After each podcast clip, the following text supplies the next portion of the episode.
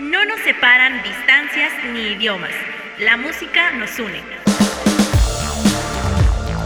Bienvenidos a Mezcolanza con Ari Perón.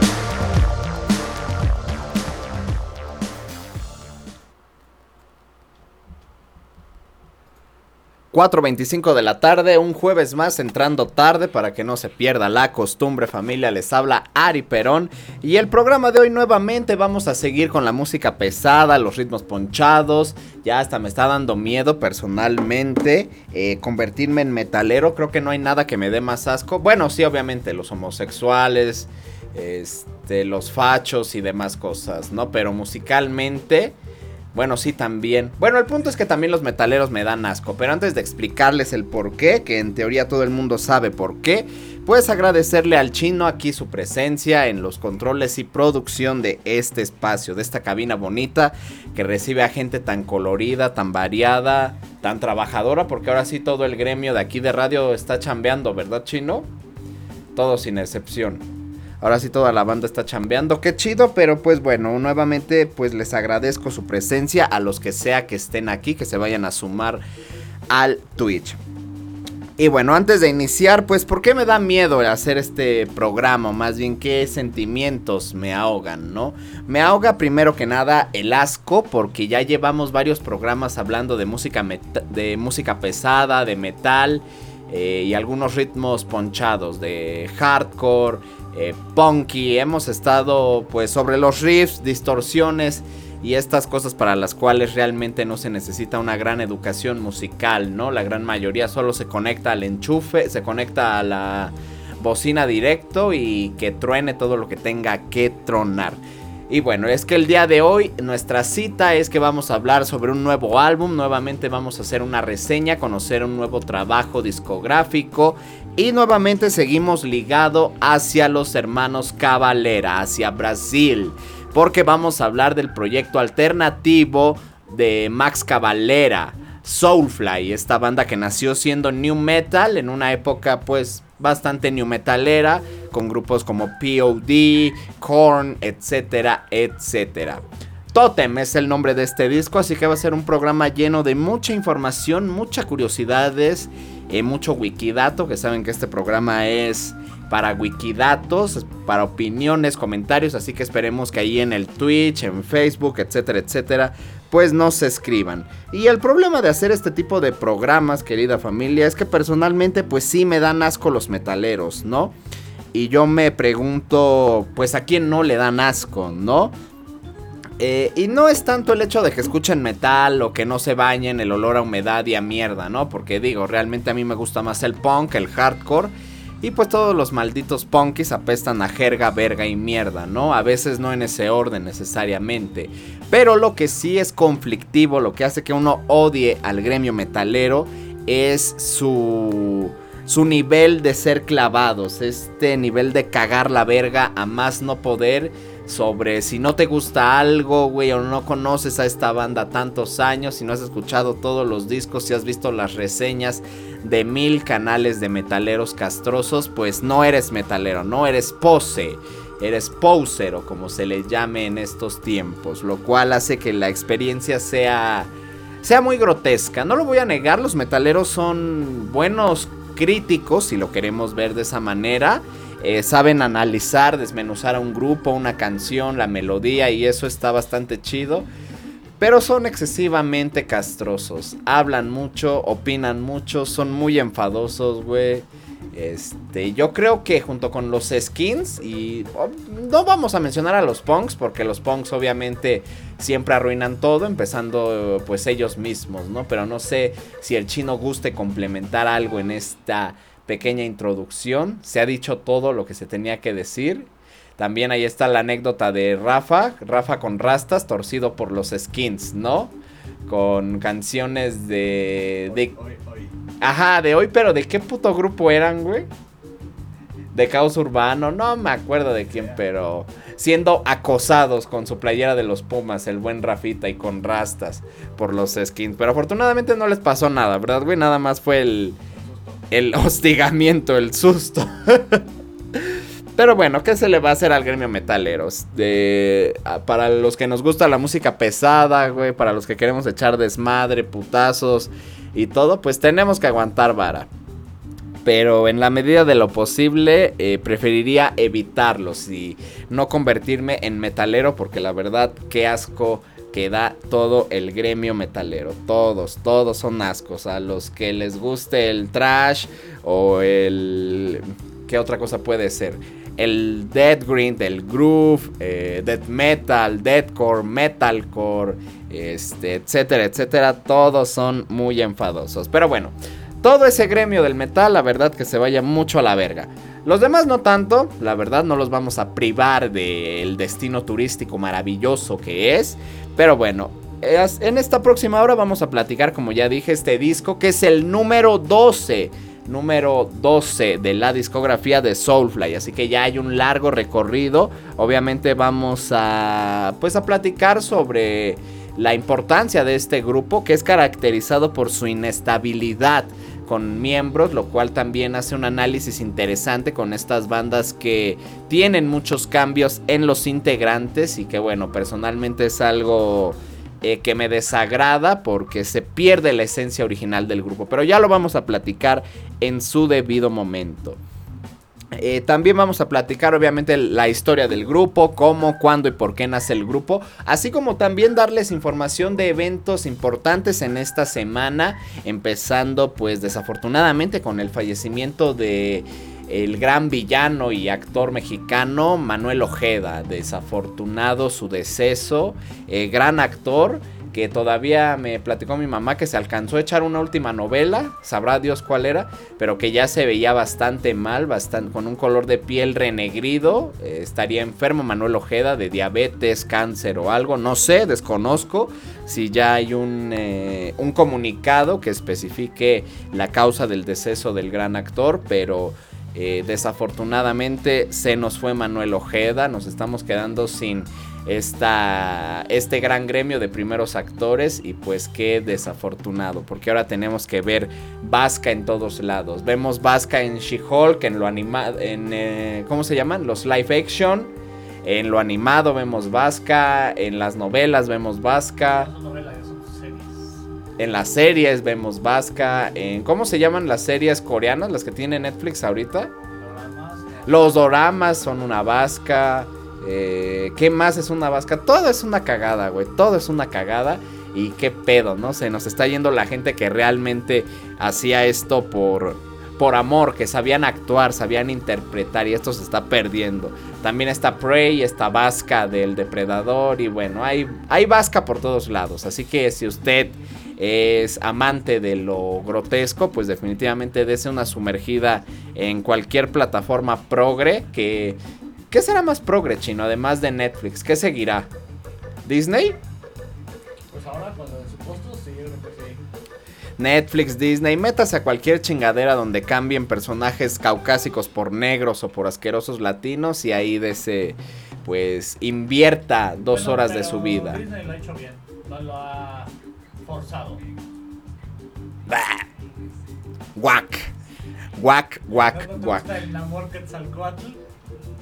me das con la inclusión forzada, sean mexicanos, sean rusos, sean chinos, sean...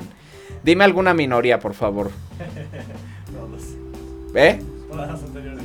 Todas las anteriores, pakistaníes, todos ellos, qué asco me dan, de verdad, me, me repugnan en todo el sentido eh, de la palabra repulsión, así como todo lo que abarca. Pero bueno, vámonos de lleno con Soulfly. Es una banda brasileña estadounidense de groove metal originaria de Belo Horizonte, Brasil y afincada en Phoenix, Arizona, que mezcla estilos obviamente brasileños y étnicos. En una entrevista con Max en 2015, el nombre de la banda proviene de la canción Head Up de los Deftones de su segundo disco Around the Fur, lanzado el 27 de octubre del 97 por Maverick Records, en la cual en dicha canción. El grupo fue creado por Cavalera en el 97, luego de abandonar Sepultura por diferencias personales y musicales. Él se mantiene como único miembro estable de la banda, la cual ha tenido varios miembros, entre ellos el guitarrista Logan Mather, ex Matching Head, o David Elfson, ex bajista de Megadeth. Su estilo agresivo y tribal ha sido influido por las conexiones de la banda en cuestiones políticas, sociales, musicales y las ideas de reivindicación de la banda como una tribu liderada por Max. Debido a problemas acaecidos en el seno de Sepultura, Massimiliano Cavalera, cantante y guitarrista principal, así como compositor, decidió iniciar una nueva aventura musical con este grupo. Maxi tuvo una infancia difícil y como otros casos, la música en su vida fue su escape, la forma de encontrar un motivo para vivir, primero con Sepultura y después este grupo. Estuvo algún tiempo deprimido por toda la problemática que rodeó su salida de Sepultura, cuando los sentimientos profesionales se mezclaron con los personales y donde estuvieron involucradas personas muy allegadas a él como su hermano Igor y su esposa Gloria, quienes son baterista y en ese momento manager del grupo en aquellos momentos. Pero Max siempre manifestó su intención de regresar al mundo del metal y su promesa quedó cumplida cuando anunció la creación de su nueva banda, Soulfly. El primer miembro en incorporarse fue el baterista Roy Mayorga, quien se desplazó hasta Phoenix, lugar de residencia de Max, para poner en marcha el proyecto. Posteriormente se sumó el bajista Marcelo Díaz, conocido por Cabalera desde hacía 12 años, al haber sido el encargado de las luces de Sepultura durante sus actuaciones en vivo. Para cubrir el puesto de guitarra, Max recurrió a otro viejo conocido, Lucio Maya. La inestabilidad de su formación pronto sería una de las características de dicha banda. Así que nosotros nos vamos con la primera canción de este grupo. Este es el primer tema del disco. Superstition, bienvenidos al especial musical de Soulfly Totem, aquí en Mezcolanza, solo en Radioland.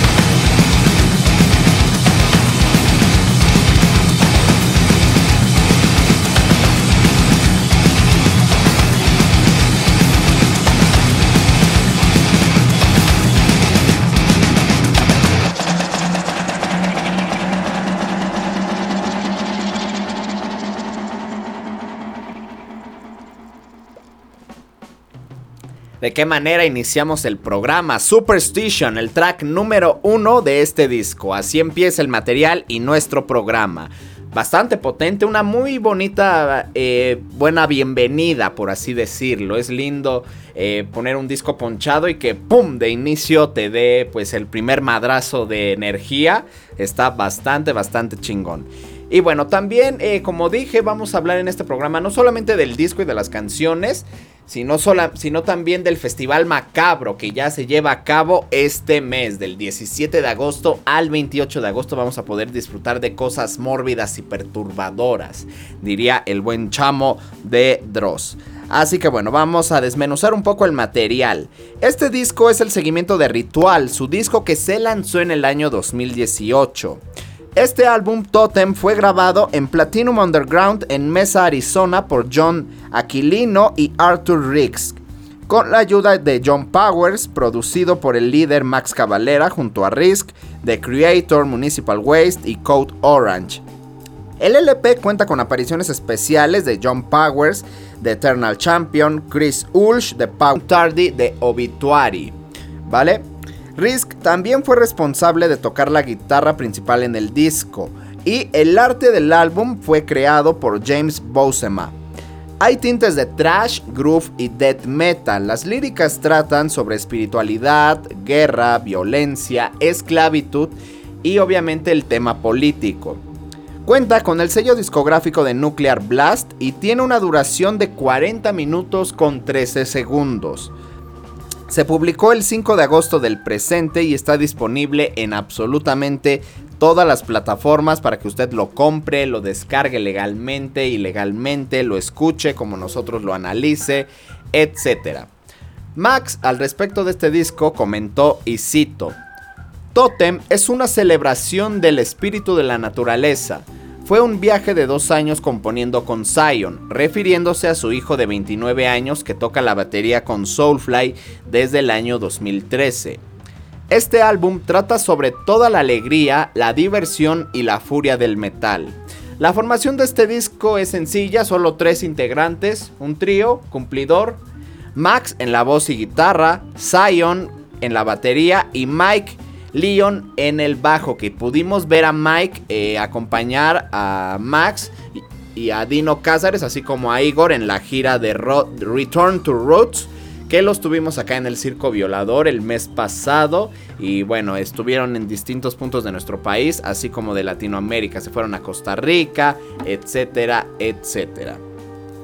Ahora bien, vamos a pasar con info que nos va a mantener ocupados a partir, como ya dije, del 17 de agosto al 28, con algunas actividades previas y me refiero al Macabro Film Festival, del cual hablamos un poco la semana pasada, si no me equivoco, ¿verdad, Chino? Y en este bloque vamos a mencionar la selección de cortometrajes a lo largo del programa. Vamos a abarcar lo relacionado al festival, pero por mientras venga con los cortos, porque es bonito.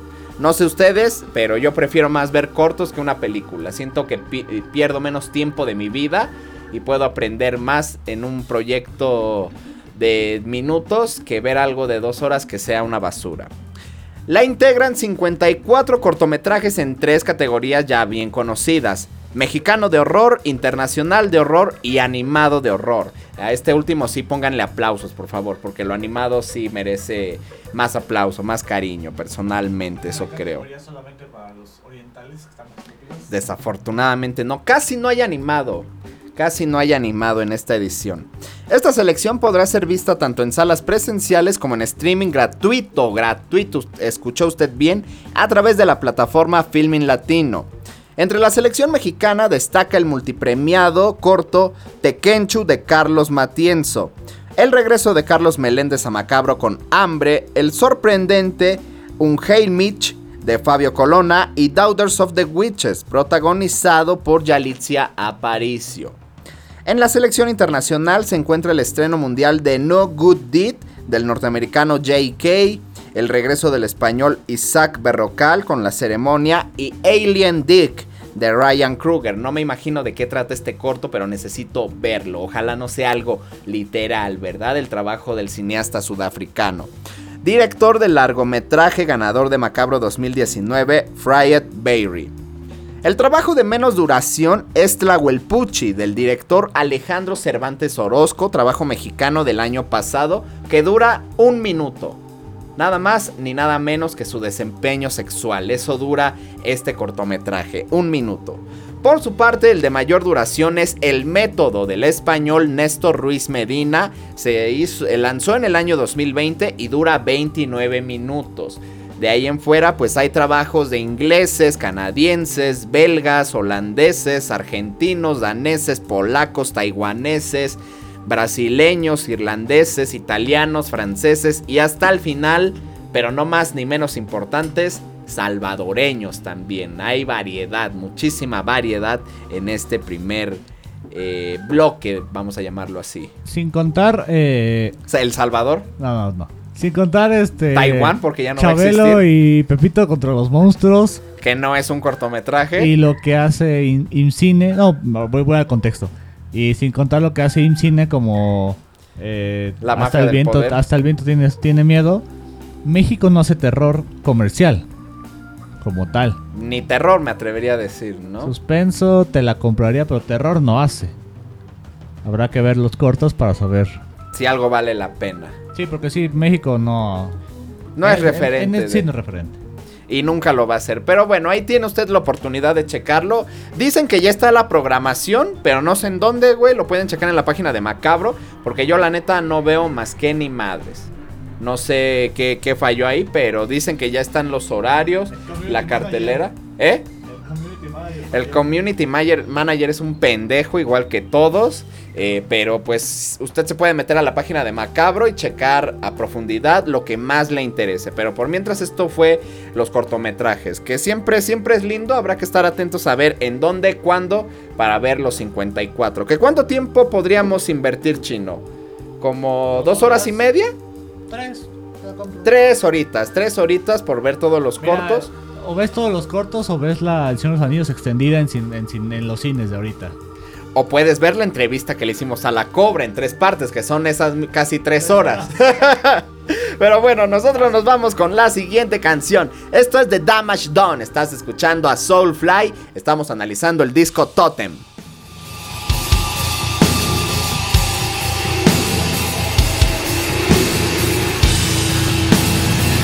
¿Qué, güey?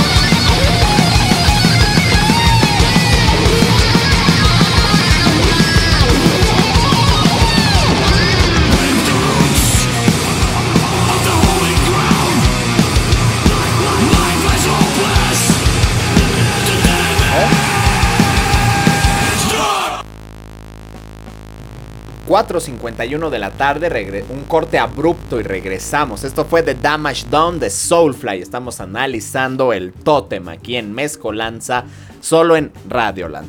Y bueno, eh, esta canción un poco más... Un poco más de potencia, sobre todo después de ese riff de guitarra que le gusta mucho a los metaleros, o bueno, a los músicos en general y público, pues siempre escuchar un riff de guitarra es algo lindo, pero a mí personalmente no me prende, me resulta aburrido, no sé el chino como, como músico y como persona que ha producido bandas y todo, que nos pueda decir del riff de guitarra, ¿no? Es del, que- del tazo, ¿no? Es que soy. Aparte de que soy un productor muy minimalista, menos es más. eh, no sé, a veces siento que hay sol, o sea, hay solos tan chidos. Digo, no, no por sonar comercial, pero los de Metallica. Los primeros hasta el Ride the Lighting creo que eran buenos solos. O sea, era, era el solo necesario. No necesitabas Más. ni más ni menos acordes. O sea, era el solo. Era un solo melódico. Fraseaba bien. Pero ya los últimos, y en general la mayoría de los solos, pues son atascados, no tienen fraseos, no tienen Es solo el... El- de hacer llorar la pinche guitarra. el super ataque de pentatónica. La pentatónica maldita otra vez y ya es tedioso. Yo creo que es eso porque a mí no no me, no me gusta, güey, no me gusta y es como que en la parte en la que se prende más la gente en el solo de guitarra, al menos en el metal, en el death, en el groove, en el trash, pero a mí como que no, güey. Yo soy más fan del bajo. Si escucho el bajo solo ahí sí puedo perder la cabeza. Tum tum tum tum con Robert Trujillo, etcétera, etcétera. Phil de Arbizu. Pero no, la guitarra como que no va al baile. Pero usted decide qué lo pone cachondo y qué no. Esta es la canción número 5 del primer track, nos fuimos hasta el 5. Ahora vamos a continuar con Macabro, como dije en el bloque anterior, va a haber diversas actividades antes del banderazo inicial. Por ejemplo, el próximo 13 de agosto se va a inaugurar la exposición Robots, Aliens y Luchadores, Ciencia Ficción y Cine B en México, en el Museo Panteón de San Fernando y va a estar compuesta por carteles y lobby cards. Esta exposición va a estar disponible hasta el 13 de septiembre del presente año y, va y empieza el 13 de agosto, va a estar un mes nada más. Algunos de los títulos que componen esta exhibición son Santo, el enmascarado de plata, contra la invasión de los marcianos, el robot humano, las luchadoras contra el médico asesino, el hombre que logró ser invisible y Santo contra asesinos de otros mundos. Esta, esta expo con este nombre tan largo, pues está eh, compuesta por 10 títulos representativos de este híbrido cinematográfico, este ente amorfo que logró mezclar monstruos, iconografía de cine de terror, ciencia ficción, thriller y hasta espionaje con la lucha libre. Era como MacGyver, pero mamado y con máscara, un pedo así y enfrentándose a todo lo que se pudieran imaginar. ¿Cuál es el, Villano, ¿Las momias? o sea, el, el adversario más, más clásico o más representativo. Los más perros. Es que perro, pues es que al final lo- los vencían, cabrón. O sea, yo te podría decir el doctor Frankenstein. Eh, Este, yo- las momias son un clásico. Este, las, las mujeres vampiro también. Eh, pero sea lo que sea, a, a, todos se, todos se la pelaron al santo, a Blue Demon, a Mil Máscaras, a Octagón, mafiosos, a todo el mundo les peló bien duro el pinche chile. Pero bueno, este va a estar... ah, pinche chino. Pues qué decir de estas películas, consideradas serie B por haber sido realizadas con poco dinero, obviamente, y se convirtieron en un hito de taquilla de los años 50 hasta finales de los 70. El hilo conductor entre todos estos géneros es justamente la presencia de los principales representantes de la lucha libre, como ya dijimos el enmascarado de plata, Blue, Mil Máscaras y Tinieblas, que en este universo, solo posible en el celuloide, pelearon por igual contra robots, marcianos, monstruos, vampiros, zombies, científicos locos, mafiosos, etc. Y también los combates en el cuadrilátero no pueden faltar. Como menciona el investigador Orlando Jiménez en su libro Terror del Rudo, Samsara Macabro FICH del 2015, el cine de luchadores, cito, es producto de un proceso histórico que lo consolidó como tal. Está conformado por un vasto continente de películas con características en común que han logrado generar lineamientos de escritura para su manufactura, además de vertica propia desencadenadora a su vez de toda una serie de fenómenos culturales. Uno de estos fenómenos es sin duda su mezcla en especial con la ciencia ficción a través de personajes, universos e historias que, aunque se convirtieron en un esquema repetitivo y muchas veces absurdo, dieron grandes resultados en la taquilla y dejaron huella en nuestra cultura, pero no solamente en México, sino en muchos otros países. La exposición es una iniciativa de Antonio Cortés, líder coordinador del Museo Panteón de San Fernando y forma parte de las actividades de la vigésima primera edición de Macabro. FICH. Festival Internacional de Cine de Horror, si usted se pregunta, ¿verdad?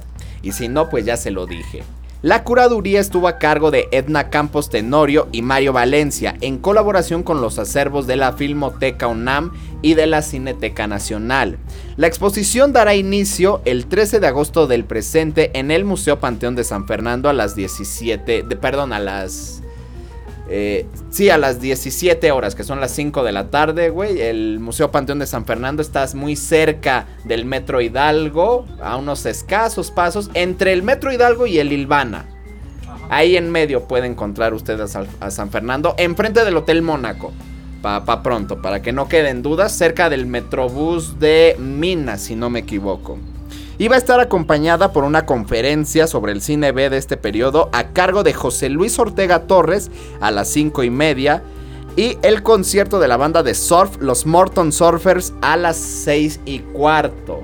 Así que se puede dar un rol que también la música surf importantísima dentro del cine de luchadores. Los Tacapulco, eh, los Straight Jackets, Señor Bikini, etcétera, etcétera, no existirían si no hubiera pasado el cine de luchadores, que son una gran influencia. Esa música mientras el santo iba manejando, wow, wow, wow, wow. Qué lindo eh, surfear olas entre pura gente morena.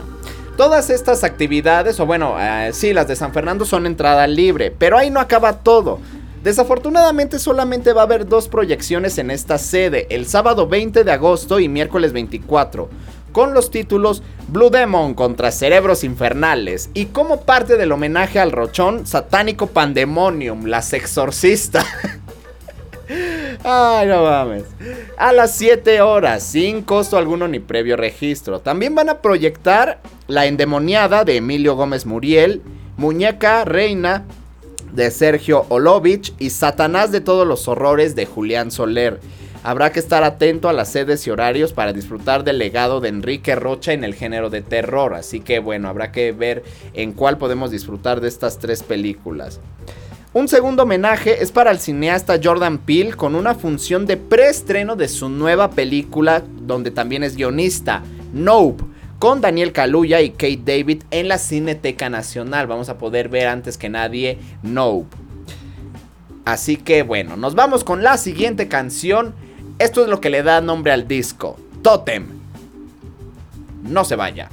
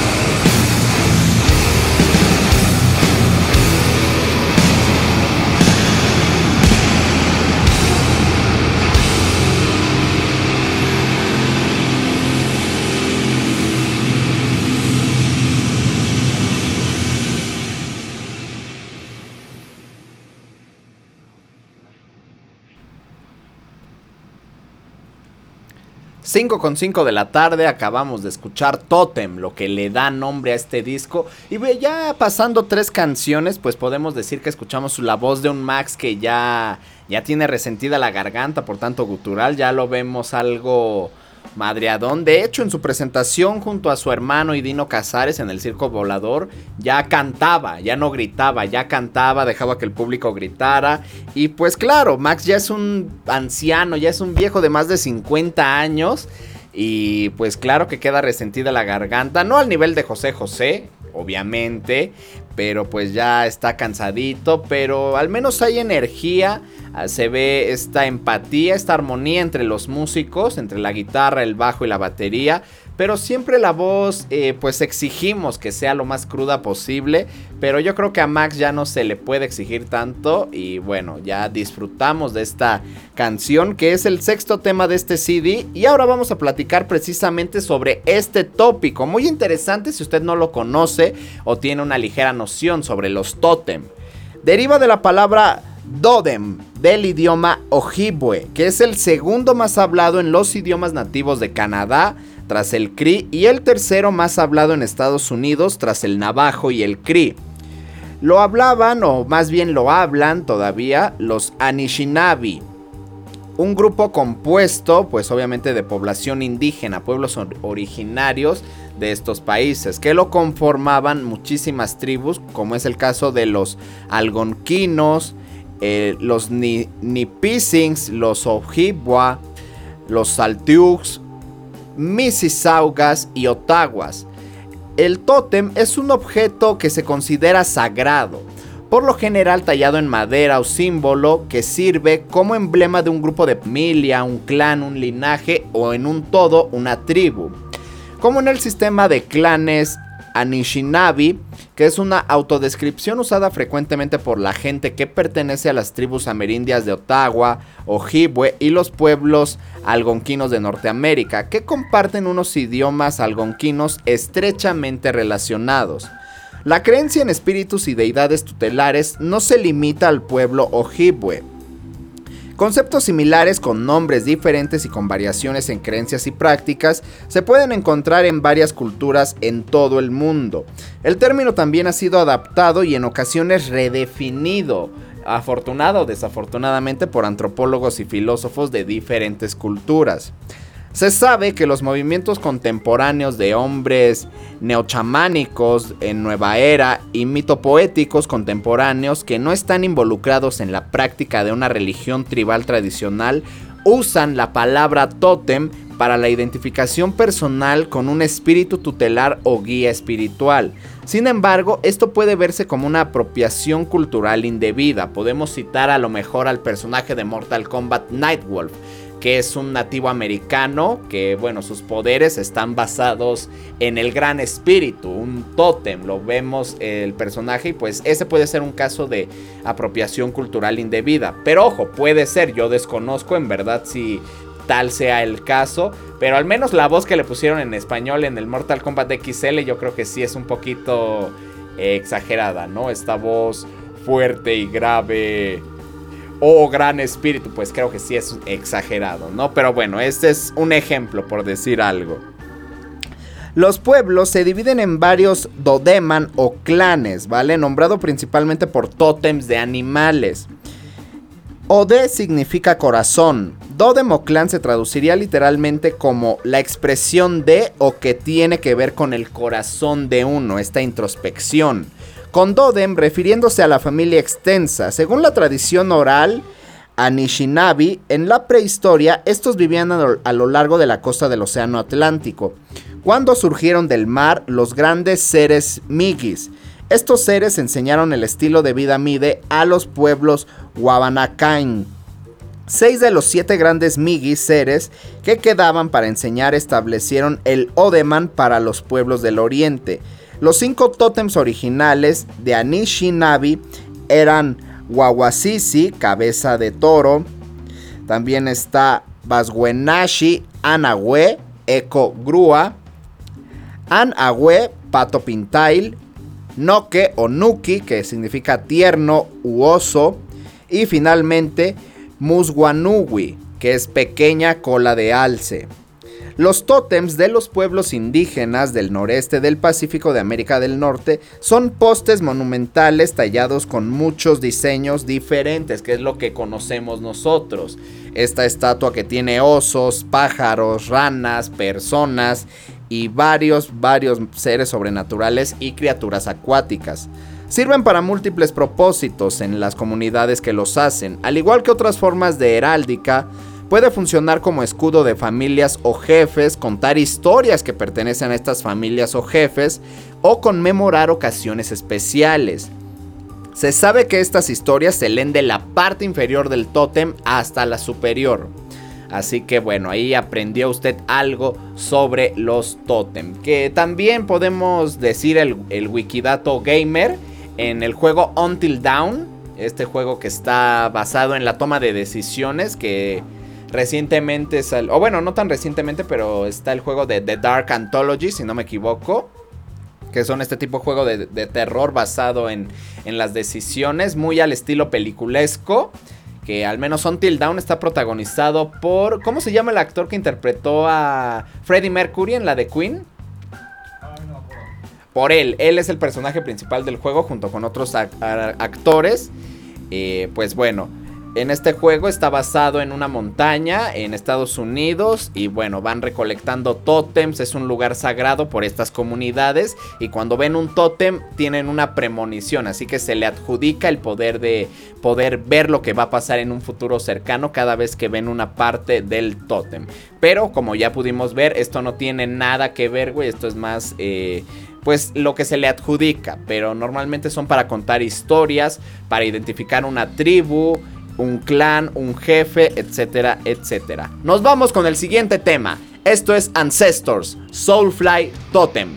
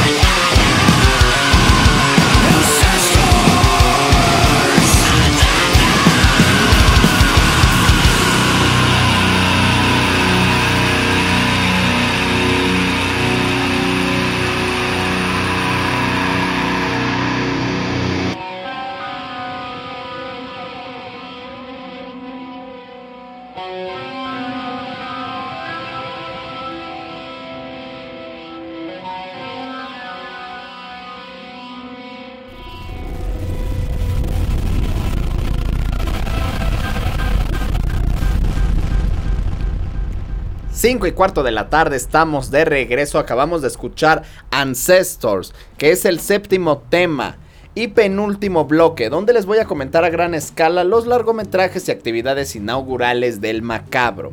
El próximo 17 de agosto en el Teatro de la Ciudad se va a dar el banderazo inicial con el estreno de la película El Año de la Plaga, dirigida por Martín Ferrara, una producción española, belga, mexicana, tres países, eh, que se lanzó en el año 2019. La entrada es gratuita hasta completar el aforo. Solamente tiene que recoger sus boletos a las 4 de la tarde en la taquilla del teatro, que va a abrir sus puertas para ingresar a las 6 de la tarde. La función va a comenzar a las 7 si usted desea participar. Le comparto la sinopsis de la película para que se anime y pues le demos apoyo al festival y siga trabajando en cosas chidas para todos nosotros que amamos el terror.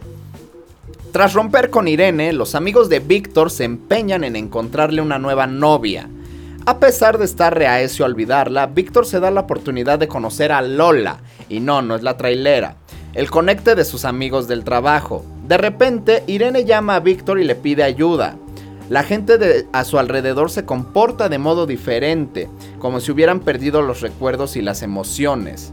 Eventos inexplicables están sucediendo a su alrededor como si algo poseyera a las personas, haciendo que su comportamiento cambie. Influido por las películas y series que han marcado su infancia en los 80s, Víctor tendrá que enfrentar sus miedos y convertirse en el héroe que nunca fue para rescatar a Irene de un siniestro destino.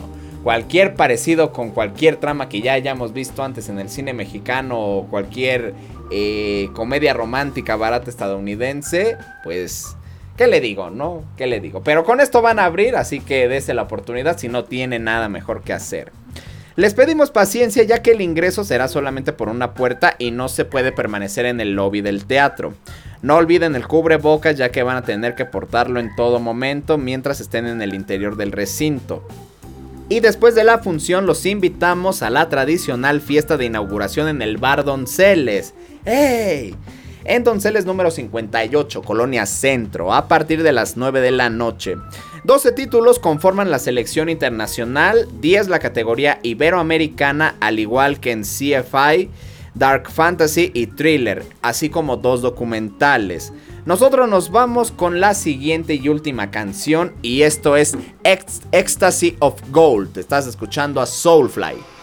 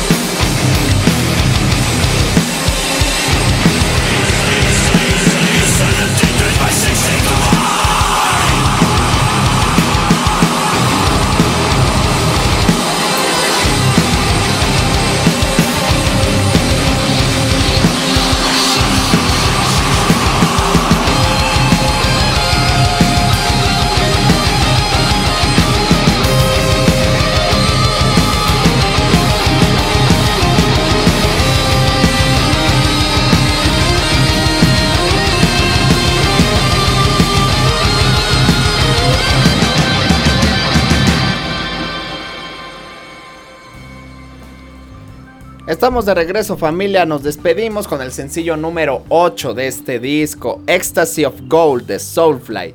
Se apoderó de este espacio mucho metal, eh, la verdad no fue algo tan crudo este viaje, este disco está compuesto por 10 temas, pero estos 5 que pusimos son los que duran más porque la mayoría de temas duran 2 minutos, o más bien la otra mitad duran 2 minutos y cacho. Así que ahí hubo, algo de flojera, ¿no? 2 minutos 40, 2 minutos 30. Pero de cualquier manera, escuchar todo el disco en general es una experiencia agradable. Pero los claveles del metal y de Soulfly, de la trayectoria de los Cabalera, pues van a decir que no. Y aquí va el motivo principal. Como lo dijimos al inicio de este programa, esta banda se caracteriza por la inestabilidad eh, que la persigue, ¿no? Que la rodea. Así que miren, los que participaron en este disco, como ya dije, fueron tres personas. Max Cavalera, voz, guitarra y Berimbau, que está desde el 97 hasta la fecha, obviamente es el único miembro fundador. Zion, el hijo de Max, en la batería y percusión, está desde el año 2013 hasta el día de hoy. Y Mike Leon en el bajo, que está desde 2015. ¿Quiénes eran o fueron los miembros anteriores y fundadores de este proyecto? Marcelo Díaz en el bajo, tocó desde el 97 hasta el 2003. Mikey Dolling, la guitarra, desde el 99 hasta el 2003. Roy Mayorga, la batería, desde el 97 al 99 y del 2002 al 2003. Estuvo en dos periodos. Logan Mather tocó la guitarra del 98 al 99. Jackson Bandeira, la guitarra desde el 97 al 98. David Elfson desde el bajo desde el 2003 al 2005, Bobby Burns en el bajo también desde el 2003 hasta el 2010. Mark Rizzo, guitarra desde el 2003 hasta el 2021. Fue el miembro que duró más. Y este es el primer disco que está sin que es bastante percibida. Ya no está su potencia de guitarra con la banda. Johnny Chow, el bajo, solamente un año de 2010 a 2011. Joe Núñez en la batería de 2000 a 2001 y 2003 a 2011, también ahí aguantó vara. David Kincaid, la batería de 2011 a 2013. Y el último bajista que tuvieron antes de Mike fue Tony Campos, la voz de Asesino y el bajista de Static X, desde el 2011 hasta el 2015. Y bueno, no sé ustedes qué opinen, pero personalmente yo opino que cuando un miembro se sale de una banda, eh, obviamente el sonido cambia. Pero imagínense usted con todos los cambios que le dije, pues ha habido una evolución. Y los primeros discos de Soulfly eran más new metal. Esto está más acercado al death, al groove, eh, tal como Sepultura. Y bueno, es algo que puede generar conflictos, sobre todo a los puristas, güey. Pero si usted es más abierto y lo único que quiere es escuchar un buen disco, yo creo que debe darse la oportunidad de checar el nuevo material de Soulfly. Eh, además, este disco puede recordarnos un poquito, un poquito, perdón, ligeramente, así un poquitito, al Archangel. Al disco Archangel, que está igual potente, aunque son más pistas. Pero usted decide como siempre. Escucha el Totem, se queda con los primeros discos, con los de en medio con qué alineación se queda. Yo le agradezco al chino aquí en la producción y espacio. Yo soy Ari Perón, les agradezco a los que nos hayan visto en Twitch, si es que alguien nos vio para empezar. Si nos vieron, gracias, güey. Los esperamos el próximo jueves en punto de las 4 de la tarde. Más musiquita, otro género musical, otro país, no sabemos. Gracias familia y nos vemos. Cuídense. El viaje de hoy ha terminado. No te pierdas la próxima emisión por Radio Lab.